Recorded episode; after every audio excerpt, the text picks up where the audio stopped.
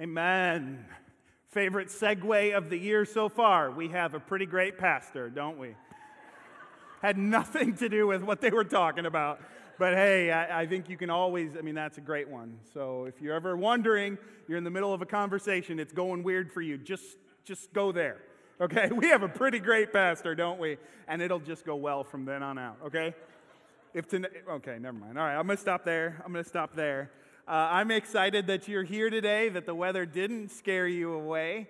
Uh, we do kind of find ourselves right in between and betwixt today. Um, we, we are, I had every intention of three weeks ago beginning our focus on our vision and our values at Praise Assembly. Um, but then, along with that, we just felt like the Holy Spirit was leading us to take this time for, for 28 days during February, of 28 days of prayer and fasting. And, and Pastor Nathan mentioned earlier already that as a part of that, that we've got just a ton of people at Praise who've signed up in order to be a part of that. Somewhere around, at this point, probably 90 and 95% of the church has said, I'm going to be a part of this. Okay, so that's, that, is, that is the church, which means that we are praying and fasting together as a church. Um, and I'm excited for that. I believe God's going to do some really incredible things um, as a result of that. And, and what we didn't recognize is how much that goes hand in hand with what we feel like the Lord is leading us into this year and the vision and values of this church. Um, what I love about the power of, and the direction of the Holy Spirit is that when the Holy Spirit calls us to something, we don't always see how it all works together. Right? You don't get to see necessarily everything laid out in front of you from the beginning, but as you faithfully step into what He's called you to do, a lot of times all of a sudden you go, okay, now I see what you were doing there. In fact, I would say more often than not, that's the case. Right? And that was the case for us as we were. We sensed and we believed that the Holy Spirit was calling us to a time of prayer and fasting, which is something we had never necessarily done before. Um, at the same time that we stepped into that, he was also speaking and doing something in alignment with what we see as the bedrock of our vision and our values here at Praise Assembly. And so, even on Friday, we started, we shifted our prayer focus as a church as part of those daily devotions you're receiving. And if you're not receiving them yet and you want to get signed up in order to receive those daily devotions, along with that, the prayer focus that the rest of the church is praying for, all you need to do is text the word pray to 417 815 7161. You can do that at any point, and you'll receive back what those prayer focuses are going to be, and then also kind of the pattern that we're setting up for this time of prayer. And actually, you know what? Just let me quickly say something, because I really felt like, even just during worship, I felt like the Holy Spirit was speaking to me to say something that maybe there's somebody in here who, who for the very first time, stepped out and started doing fasting and prayer. And, and maybe this last week, as part of that one day a week, maybe you failed. Maybe you did really great, and then you drove by McDonald's or something, and you were doing really, really good, and then, and then maybe somehow you just got off track. Man, can you just d- pick yourself up, dust yourself off, and try again? Can you do that? Like, just go back at it this week. Don't let that knock you back. Jump back in, all right? Get back into it because I believe God's going to do not only cool things here at Praise Assembly and is doing cool things here at Praise Assembly, but I am looking forward to hearing the good results of what God does in your life, right? I'm looking forward to hearing good reports from those things. So just, just jump back in and, and don't, don't condemn yourself, just, just move forward, okay? Um, but as part of that, like Friday, as part of those devotions, I don't know if you've noticed, but we've shifted focus. And if you were receiving those and you were just like, oh, okay, we're praying for something else now, and you maybe just breezed right by it, or if maybe you prayed a really quick prayer, I want to encourage you to go back and actually pay attention to what we're praying for for these seven days, because we're three days in now to praying for a deeper, greater hunger and thirst for the Lord at Praise Assembly. And you've still got four days left of praying for that and seeking the Lord for that. And I would encourage you to take this time, really focus in, and to seek that for, for this church, but also for you. Because I believe this is central to what God wants to do in this church. And let me just give you a little bit of a background on what I'm talking about. Last year, I knew all along that 2019 was going to be a big year for this church. And we'll get into some of the reasons why next week. But as part of that, I started praying last year for just clear vision and direction for these next few years for the, from the Holy Spirit. And as I began to pray for this church in that, the Lord began to do something in me. And over this last year, God has been working in my life in really incredible ways. And what I love about that is I am convinced of the fact that the reason why He's doing something in me is in preparation for what He wants to do in this church. And I think the reason why He wants to do it in this church is in preparation for what He wants to do in this community. Right? We talked about this just a few weeks ago. The things that God does, He does from the inside out. Right? So He starts here and then it moves outward. I think the best things always move outwards, and I believe that that's what God is doing. And so, as part of that, this last year, I really just began to see from the Lord that He was calling me to a deeper satisfaction in Him. And if you've been a part of our Wednesday night service at all and our Bible study, you know about this already. This isn't new information to you. You've got a leg up on everybody else who's here this morning. Um, but God has really been speaking to me for, for seeking and finding deeper satisfaction in Him. And so we did this big study in the fall just called Satisfied. And I noticed in my own life that I was finding deeper satisfaction in Him. And I believe that that's what God wants to do, not just in me, but in this church. Because if we don't have that, how are we going to share that with others? Right?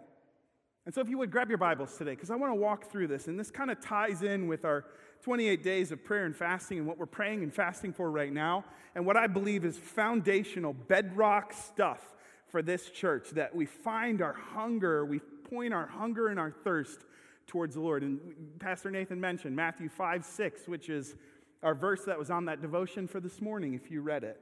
Um, excellent, excellent kind of focus for us to make sure that we're hungering and thirsting after Him. Great quote this morning from C.S. Lewis this morning. I mean, just, just incredible stuff that I believe God is bringing together. And some of the stuff you're going to hear me say today, you may not know it, but it's going to be pulling together threads from this last year. And so if you're like, oh, I've heard that recently, there's a reason why, because God has been doing something in me and it's been coming out in our Sunday services or in our Wednesday night. And that we're just pulling together a lot of those threads today and saying, here's what I believe God wants to do in this church. Here's what I think He wants to do in this community. So grab your Bibles, and uh, we're going to be jumping around a lot today because there's a lot of verses that are all over the Bible, but in spite of that, they all say and speak to the same thing. So grab your Bibles. Once you have them, we're going to turn to one of the core verses for understanding humanity and the human experience in the Old Testament in Ecclesiastes chapter 3, verse 10. If you would turn to Ecclesiastes chapter 3, and not verse 10, sorry, verse 11. In Ecclesiastes chapter 3, verse 11, it says, He has made everything beautiful in its time. This is in, uh, page 554 if you have one of the church Bibles. He has made everything beautiful in its time. Also, he has put eternity into man's heart, yet so that he cannot find out what God has done from the beginning to the end. So, what this is saying is that God has put a desire for the eternal inside of us, right? And understanding that about the basic of hum- basis of humanity is that we have a desire for the eternity, and yet we do not understand where it comes from or what it's supposed to be pointed towards. And some people would say it's like a God shaped hole. I don't like that because of the fact that it's almost like the image of once you accept Jesus Christ, you're all set. And there's so much more to it than that. This goes beyond just accepting and praying a prayer. This is something deeper that God is doing in us and changing us. And, and more than even after salvation, there's more to it. He wants to satisfy us. And you're going to hear quotes that I just love that I've brought up recently. And you're going to, I, the, I'm going to share a quote with you I just shared on November 18th, okay, because it's so good. And it's a quote from C.S. Lewis, who is like the best, okay? So here's what C.S. Lewis said and I just love this. If I find in myself a desire which no experience in this world can satisfy, the most probable explanation is that I was made for another world. If none of my earthly pleasures satisfy it, That does not prove that the universe is a fraud. Probably earthly pleasures were never meant to satisfy it, but only to arouse it, to suggest the real thing. C.S. Lewis, everybody. I mean, what a great quote. Fantastic. What he's saying here is God designed this world, this universe, such that we have these desires inside of us. And not only that, the pleasures that he gives us here on earth, good pleasures that he gives us, cannot satisfy the desires he's put inside of us. In fact, those pleasures are only intended to arouse that deeper desire for him. That doesn't mean the universe is a fraud.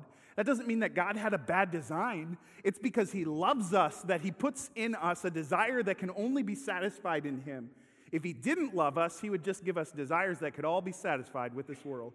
But He loves us so much that He put in us a desire that can only find its satisfaction in Him. Another great quote is from Augustine You made us for yourself, and our heart is restless until it rests in you. And that is so good and so true. This is what it's about. We need to find our rest in Him, the satisfaction in Him, and until we do, we will ever, ever, ever be restless. And so you find not just passages like Ecclesiastes chapter 3, verse 11, you also find a passage on the same page. Ecclesiastes chapter 5, verse 10. He who loves money will not be satisfied with money, nor he who loves wealth with his income. This also is vanity. If I point that desire towards money, it says, if he has money, still he will not be satisfied. He who loves wealth will not be satisfied with his income. This also is a vanity. No matter what, money will not get the job done for us when it comes to satisfaction. It just won't. And then one of my favorite verses now, and this is one of newly favorite verse. I love this. Proverbs 27, verse 20. This is truly one of my new favorite verses. Sheol and Abaddon are never satisfied, and never satisfied are the eyes of man. That's good. Sheol would have been what they saw as under the earth when somebody died, the place that they went. So you, I guess you could call it the grave. Abaddon would be death. he says, the grave, death, never satisfied. People keep dying, and the grave keeps drinking them in. Right? There's two things that are guaranteed in life death and taxes. Death, he says, will never be satisfied. Well, now, in Jesus Christ, of course, that's changed. But he says, in the same way that death and the grave are never satisfied, he says, the eyes of man are the exact same. Your eyes have been tied to death and the grave, in that no matter how much we might think something that we look at and see might satisfy us. It never, never, never will. Right? And if this verse is true of us, then when we look around and we say, This thing might satisfy me, it never will. And if this verse is true, then boy, every advertiser worth their salt should use it. And they do. I was talking to somebody who's graduating with a degree in psychology. And she was telling me, she's talking about her next steps and going for a master's degree. And I was asking, okay, so where, where do you go with that from psychology? And, and she said, well, there's all kinds of paths that I can take. And one of the ones that she's seriously considering is advertising. Because as a, psychi- a psychologist, you understand the way people work and what makes people tick. And as a result of that, you can sell them stuff right? So every advertiser worth their salt, if this verse is true, will use it to sell you something. So dissatisfaction becomes the currency of advertising. And over and over and over again, people are thoroughly dissatisfied. And we look around and we say, oh, if I only had that. So maybe Damon and Danielle Jones are buy themselves a Tesla Roadster. They're peeling out of the parking lot. You're like, I need to get me a Tesla Roadster. So you go get yourself a Tesla Roadster.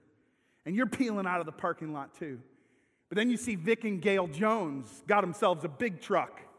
You're like, oh man, I need to go get a big truck like them. And so then you go get a big truck because Vic and Gail Jones got a big truck. And then you see Kim Jones. She owns a, a, a, a, car lot and she's coming in every single day with a different car. And you're like, oh, I got to have a different car every single day. And all it is is every day you're keeping up with the Joneses. And there are so many Joneses at Praise. And I would say Phil Jones, but he likes Ford trucks and they're just dead on the side of the road.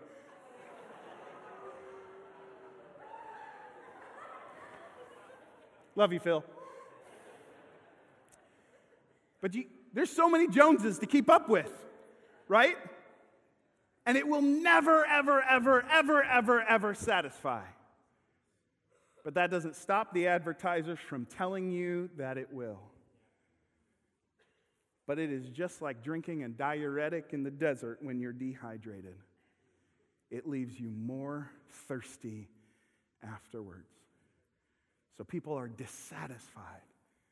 They're dissatisfied with their job and their house, their car and their spouse, and their family and their friends and their church. Problem is not those things, friends. The problem is you have a hunger and you are using anesthesia to deaden it. All that does is shut down the metabolism, doesn't deal with the deeper issue. It is a desire for the Lord. And God does not offer you anesthesia, He offers you satisfaction. This is what He offers. 73 times in the Bible, you find the word satisfy. Over 90% of them talk about the fact that it is only in God that we will find the satisfaction we are seeking. Almost all of them use the illustration of food because God offers you a banquet. Let me share with you what God offers you. Isaiah 55, verses 1 and 2. Oh, this is good. This is God's offer to you today. Come, everyone who thirsts, come to the waters. And he who has no money, come buy and eat. Come buy wine and milk without money and without price. Why do you spend your money for that which is not bread, and your labor for that which does not satisfy? Listen diligently to me and eat what is good, and delight yourselves in rich food. This is the offer of God to satisfy. And that's what we mentioned in Matthew chapter 5, verse 6. And this is, uh, we had a men's breakfast just a few weeks ago, and we mentioned Psalm 81:10. And, and even as we are fasting, we talked about that during our fast can actually be a feast. And we use Psalm 81:10 where God says, He says, Open your mouth wide and I will fill it. What a promise that is to us. In our fasting, we can be feasting on Him. And over and over and over again in Scripture, you see this picture of a feast of what God offers to us. Why is it always a feast? Because food is something that we find satisfaction in. And he says, just like that, I will provide you with real satisfaction. And so you find Luke chapter 14, Jesus says, it's, What is the kingdom of God like? The kingdom of God is like a wedding feast. Here's what it says in chapter 14, verse 15 of Luke. When one of those who reclined at the table with him heard these things, he said to him, Blessed is everyone who will eat bread in the kingdom of God. But he said to him, A man once gave a great banquet and invited many. And at the time for the banquet, he sent his servant to say to those who had been invited, Come, for everything is now ready. This is the invitation. Come to the feast. Join me at this feast. It's time for the wedding banquet. And yet, But they all alike began to make excuses. And the first said to him, I've bought a field, and I must go and see it. Please have me excused. And another said, I've bought five yoke of oxen, and I go to examine them. Please have me excused. And another said, I have married a wife, and therefore I cannot come. So the servant came and reported these things to the master. Tell me, men, what does your wife, an ox, and a field have in common? Don't you dare answer that, okay? Let me tell you what they have in common. They are all good things. Right? Proverbs 18 22 says, He who finds a wife finds something good. And not only that, he finds the favor of the Lord. This is a blessing from God.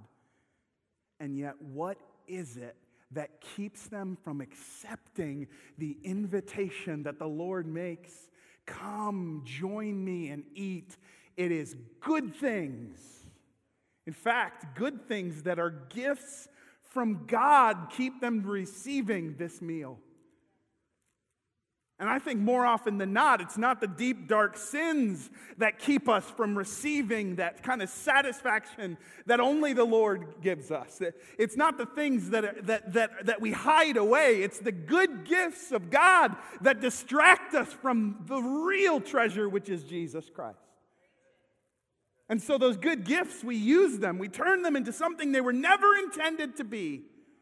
We use them as, again, an anesthetic to put away the hunger. And this is what I mean by that, because this is, this is exactly what I mean. So, about a year and a half ago, I felt like, you know what? I got to get away from Facebook. And so I did. Because I found in myself that what I would do is I would wake up every morning, and the first thing I would do is get on Facebook. And I would sit there and I would scroll for like 30 minutes. What a waste of time that was for me, because who cares what's going on in people's lives? Okay? I got to deal with what's going on here first, but, but I realized I got to get away from that. And so I've been disciplined of late, and I've been so free from Facebook. So free. But then, like, I'm, I'm getting disciplined, and I'm like, I can make myself do that for five minutes a day just to find out what's going on in people's lives.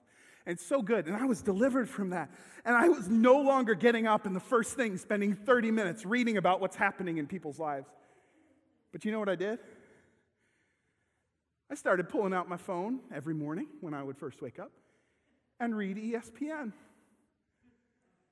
And I know what's going on in every footballer and basketballer and every team in every sport. And the point at which I realized I was at rock bottom was when I started reading about soccer.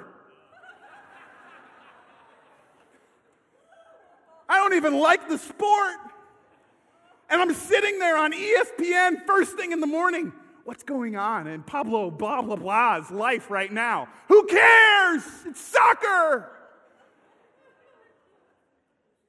So I'm like, oh God, all I've done is replace Facebook with ESPN.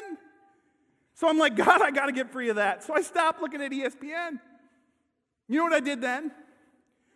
Legitimately, this is, this is recent too. I started pulling out my phone and I'm popping on my financial apps. And I'm looking at what's going on in my investments. And I'm looking at how much is in each one of my bank accounts. All I've done is I've moved from Proverbs 27 20, the eyes of man are never satisfied, to Ecclesiastes 5:10, where, where the one who loves money will never be satisfied with money. I've just moved from one place to another, and all of it is just an anesthetic for my hunger for the Lord.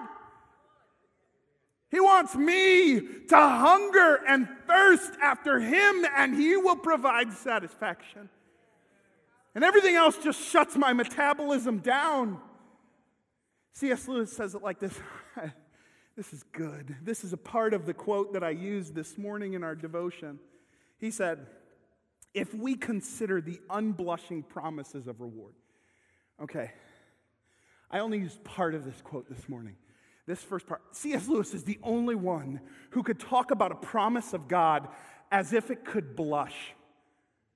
Oh, that's good. The unblushing prompt, not a tease.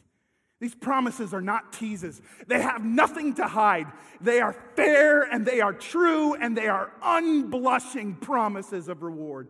Oh, that's good. If we consider the unblushing promises of reward and the staggering nature of the rewards promised in the gospel, it would seem that our Lord finds our desires not too strong, but too weak.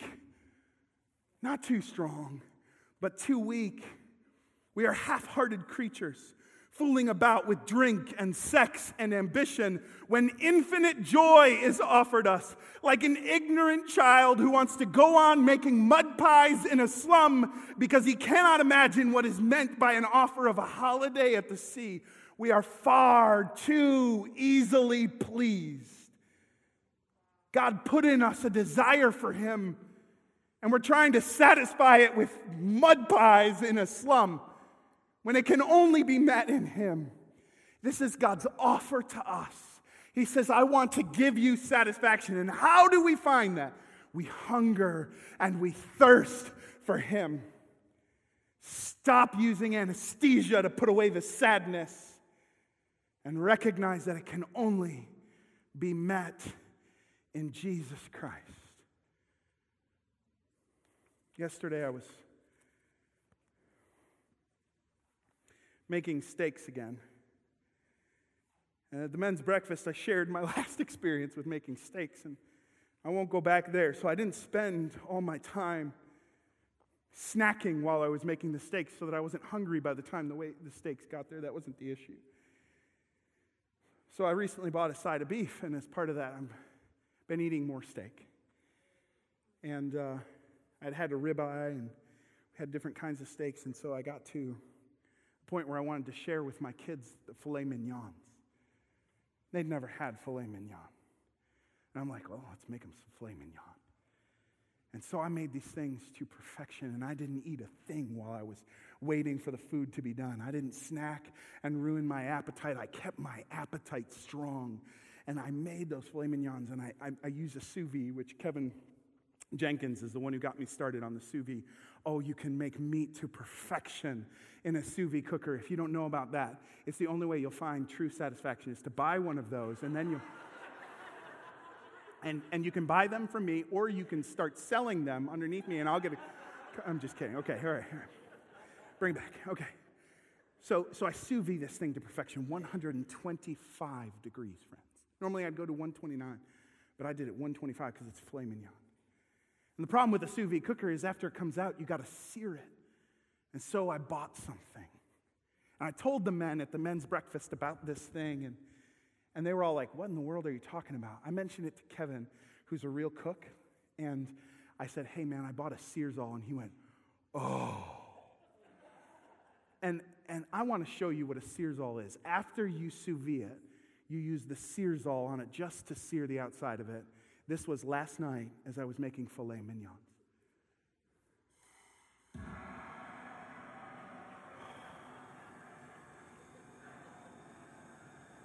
Hear the sizzle, friends. Hear the sizzle.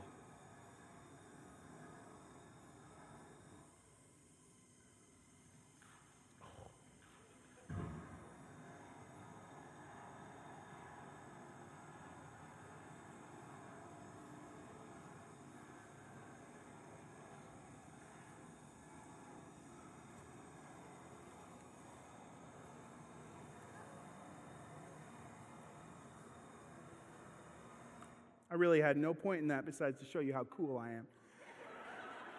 that I cook my meat with a blowtorch. she was videoing. Anyways, so I sear these things to perfection and I'm hungry. Like I didn't snack, I had my appetite, I was so ready for it. And yet, did you see how small those things are? I could have used like another eight ounces of steak. I left not satisfied, but more hungry. And my friends, today, my desire for you is that this meal would just make you hungry for Him. Oh, I don't want you to leave satisfied. I want you to leave hungry and thirsty after the Lord. I want you to be right in the middle of Psalm 34, verse 8. Oh, taste and see that the Lord is good. Blessed is the one who finds refuge in him. Oh, taste and see that the Lord is good. Blessed is the man who finds refuge in him. And I've heard people say, oh, yeah, that's great. If everything's good, right? If everything from the Lord is obviously good, yes, taste and see that the Lord is good. But read the verse Blessed is the man who takes refuge in him. Have you ever seen somebody who, when it's pouring rain out, running from building to building with their coat pulled up over your, their head?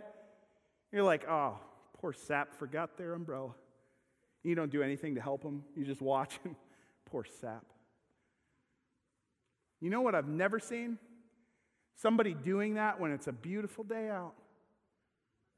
I've never seen somebody doing that when the sun's out and the birds are chirping. There's a nice breeze in the air. You take refuge when there's a storm. And we know exactly where David was when he wrote Psalm 34. It was a dark place. This is about the lowest of lows. It's 1 Samuel chapter 21. We know exactly where he was. Verse 10, it says that he is run from Saul, but nobody's gathered to him yet. It's still dark.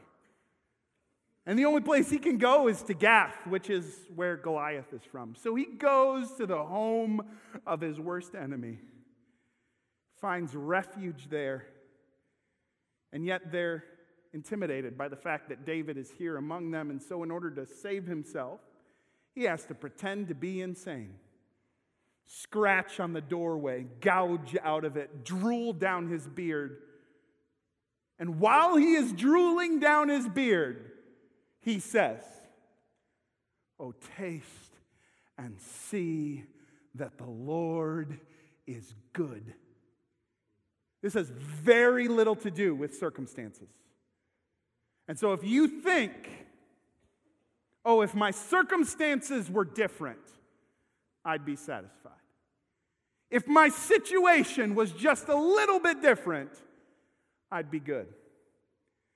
The problem is not your situation. The problem is not your circumstances. Because you can be hiding among your enemy, pretending to be insane, drooling down your beard, and scratching the doorway and saying, Oh, taste and see that the Lord is good. This is a satisfaction that is independent of our circumstances, independent of our situations. It can be found in Him regardless. In fact, I'm convinced that if it's the gifts that keep us from experience it, then, then it's when those things are stripped away that we truly find this. It's when we can't find it in all the gifts that we find it in Him and in Him alone. And this is what fasting does. Fasting takes those things away and says, It is truly in you that I find my strength. It is truly in you that I find satisfaction for this hunger that I cannot find satisfaction for anywhere else. Great passage to read when you're fasting is John chapter 6. In John chapter 6, Jesus feeds the 5,000 by multiplying the bread and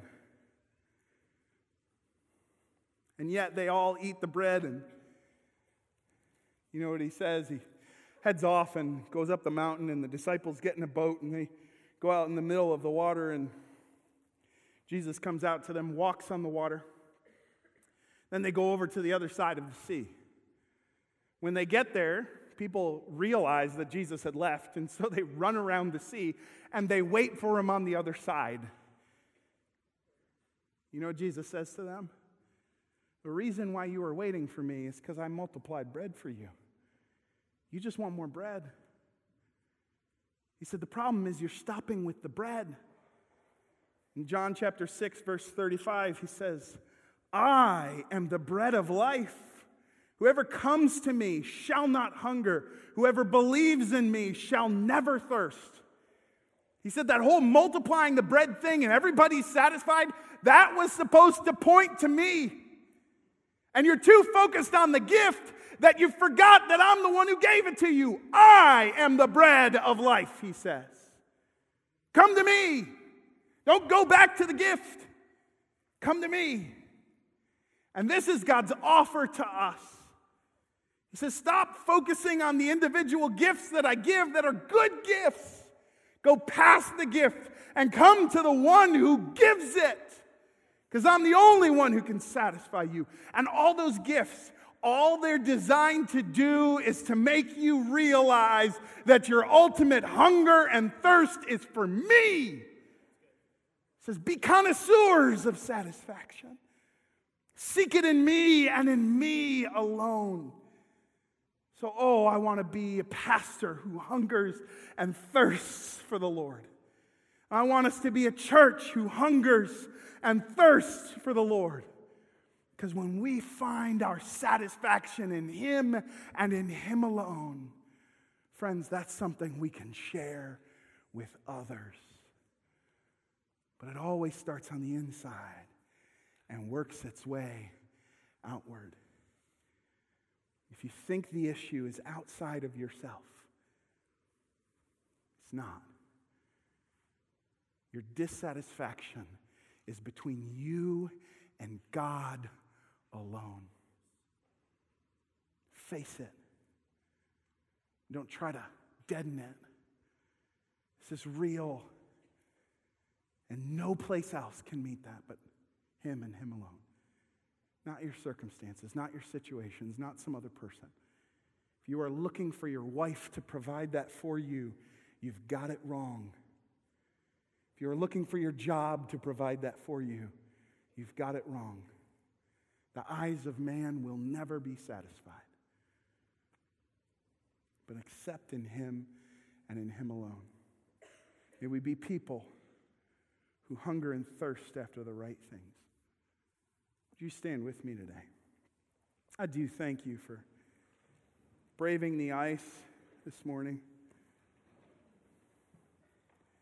But my desire for you is that you would leave this place hungry and thirsty for the one thing that can truly, truly, truly satisfy. And boy, that you would be more and more a connoisseur and recognize the things that you're using to try to deaden the hunger that is for Him and Him alone. Because it is only in Him that we'll find this. Father, right now, I thank you that in Jesus Christ, we find the depths of what true satisfaction is. And this morning, there may even be people in here who are fasting on a Sunday. Maybe right now their stomach is grumbling for bread. Oh God, in that grumble, I pray with everything inside of me that they would know that their ultimate desire is for you.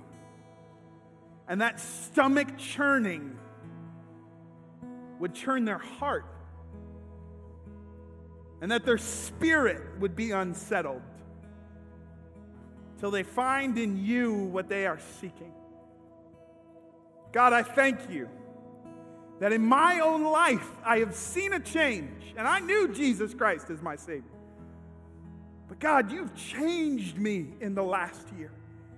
More and more, I find such satisfaction in you. And oh God, even as I fast, I feast on your promises because they are not promises that blush or have something to hide. But they are promises that are true and are yes and amen in Jesus Christ. So I feast on them. I don't just talk about them be like talking about a steak. All we did was we saw it, we talked about it. God, I eat those promises.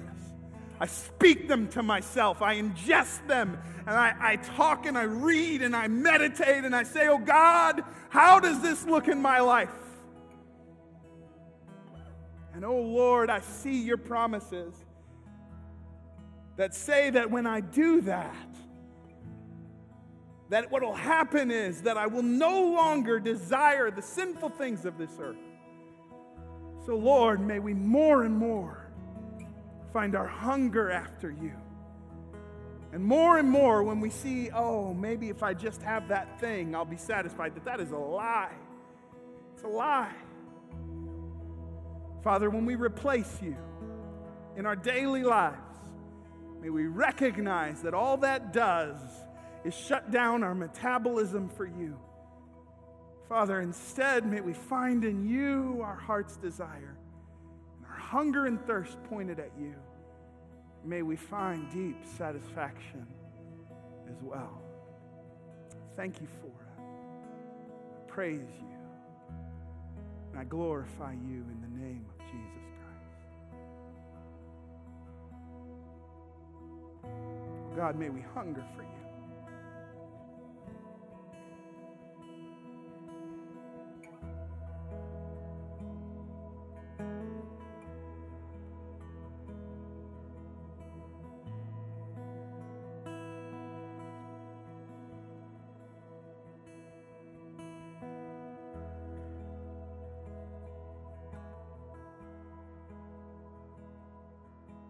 Nothing we want more. But you and you alone today, God. There's nothing we desire more but your presence this morning. And Father, if that's not the case, there are any in here who have not yet tasted and seen that the Lord is good. Give us a taste today. Give us a taste. May it change our lives. I ask. There's nothing we want more. Nothing could come close. You and your presence.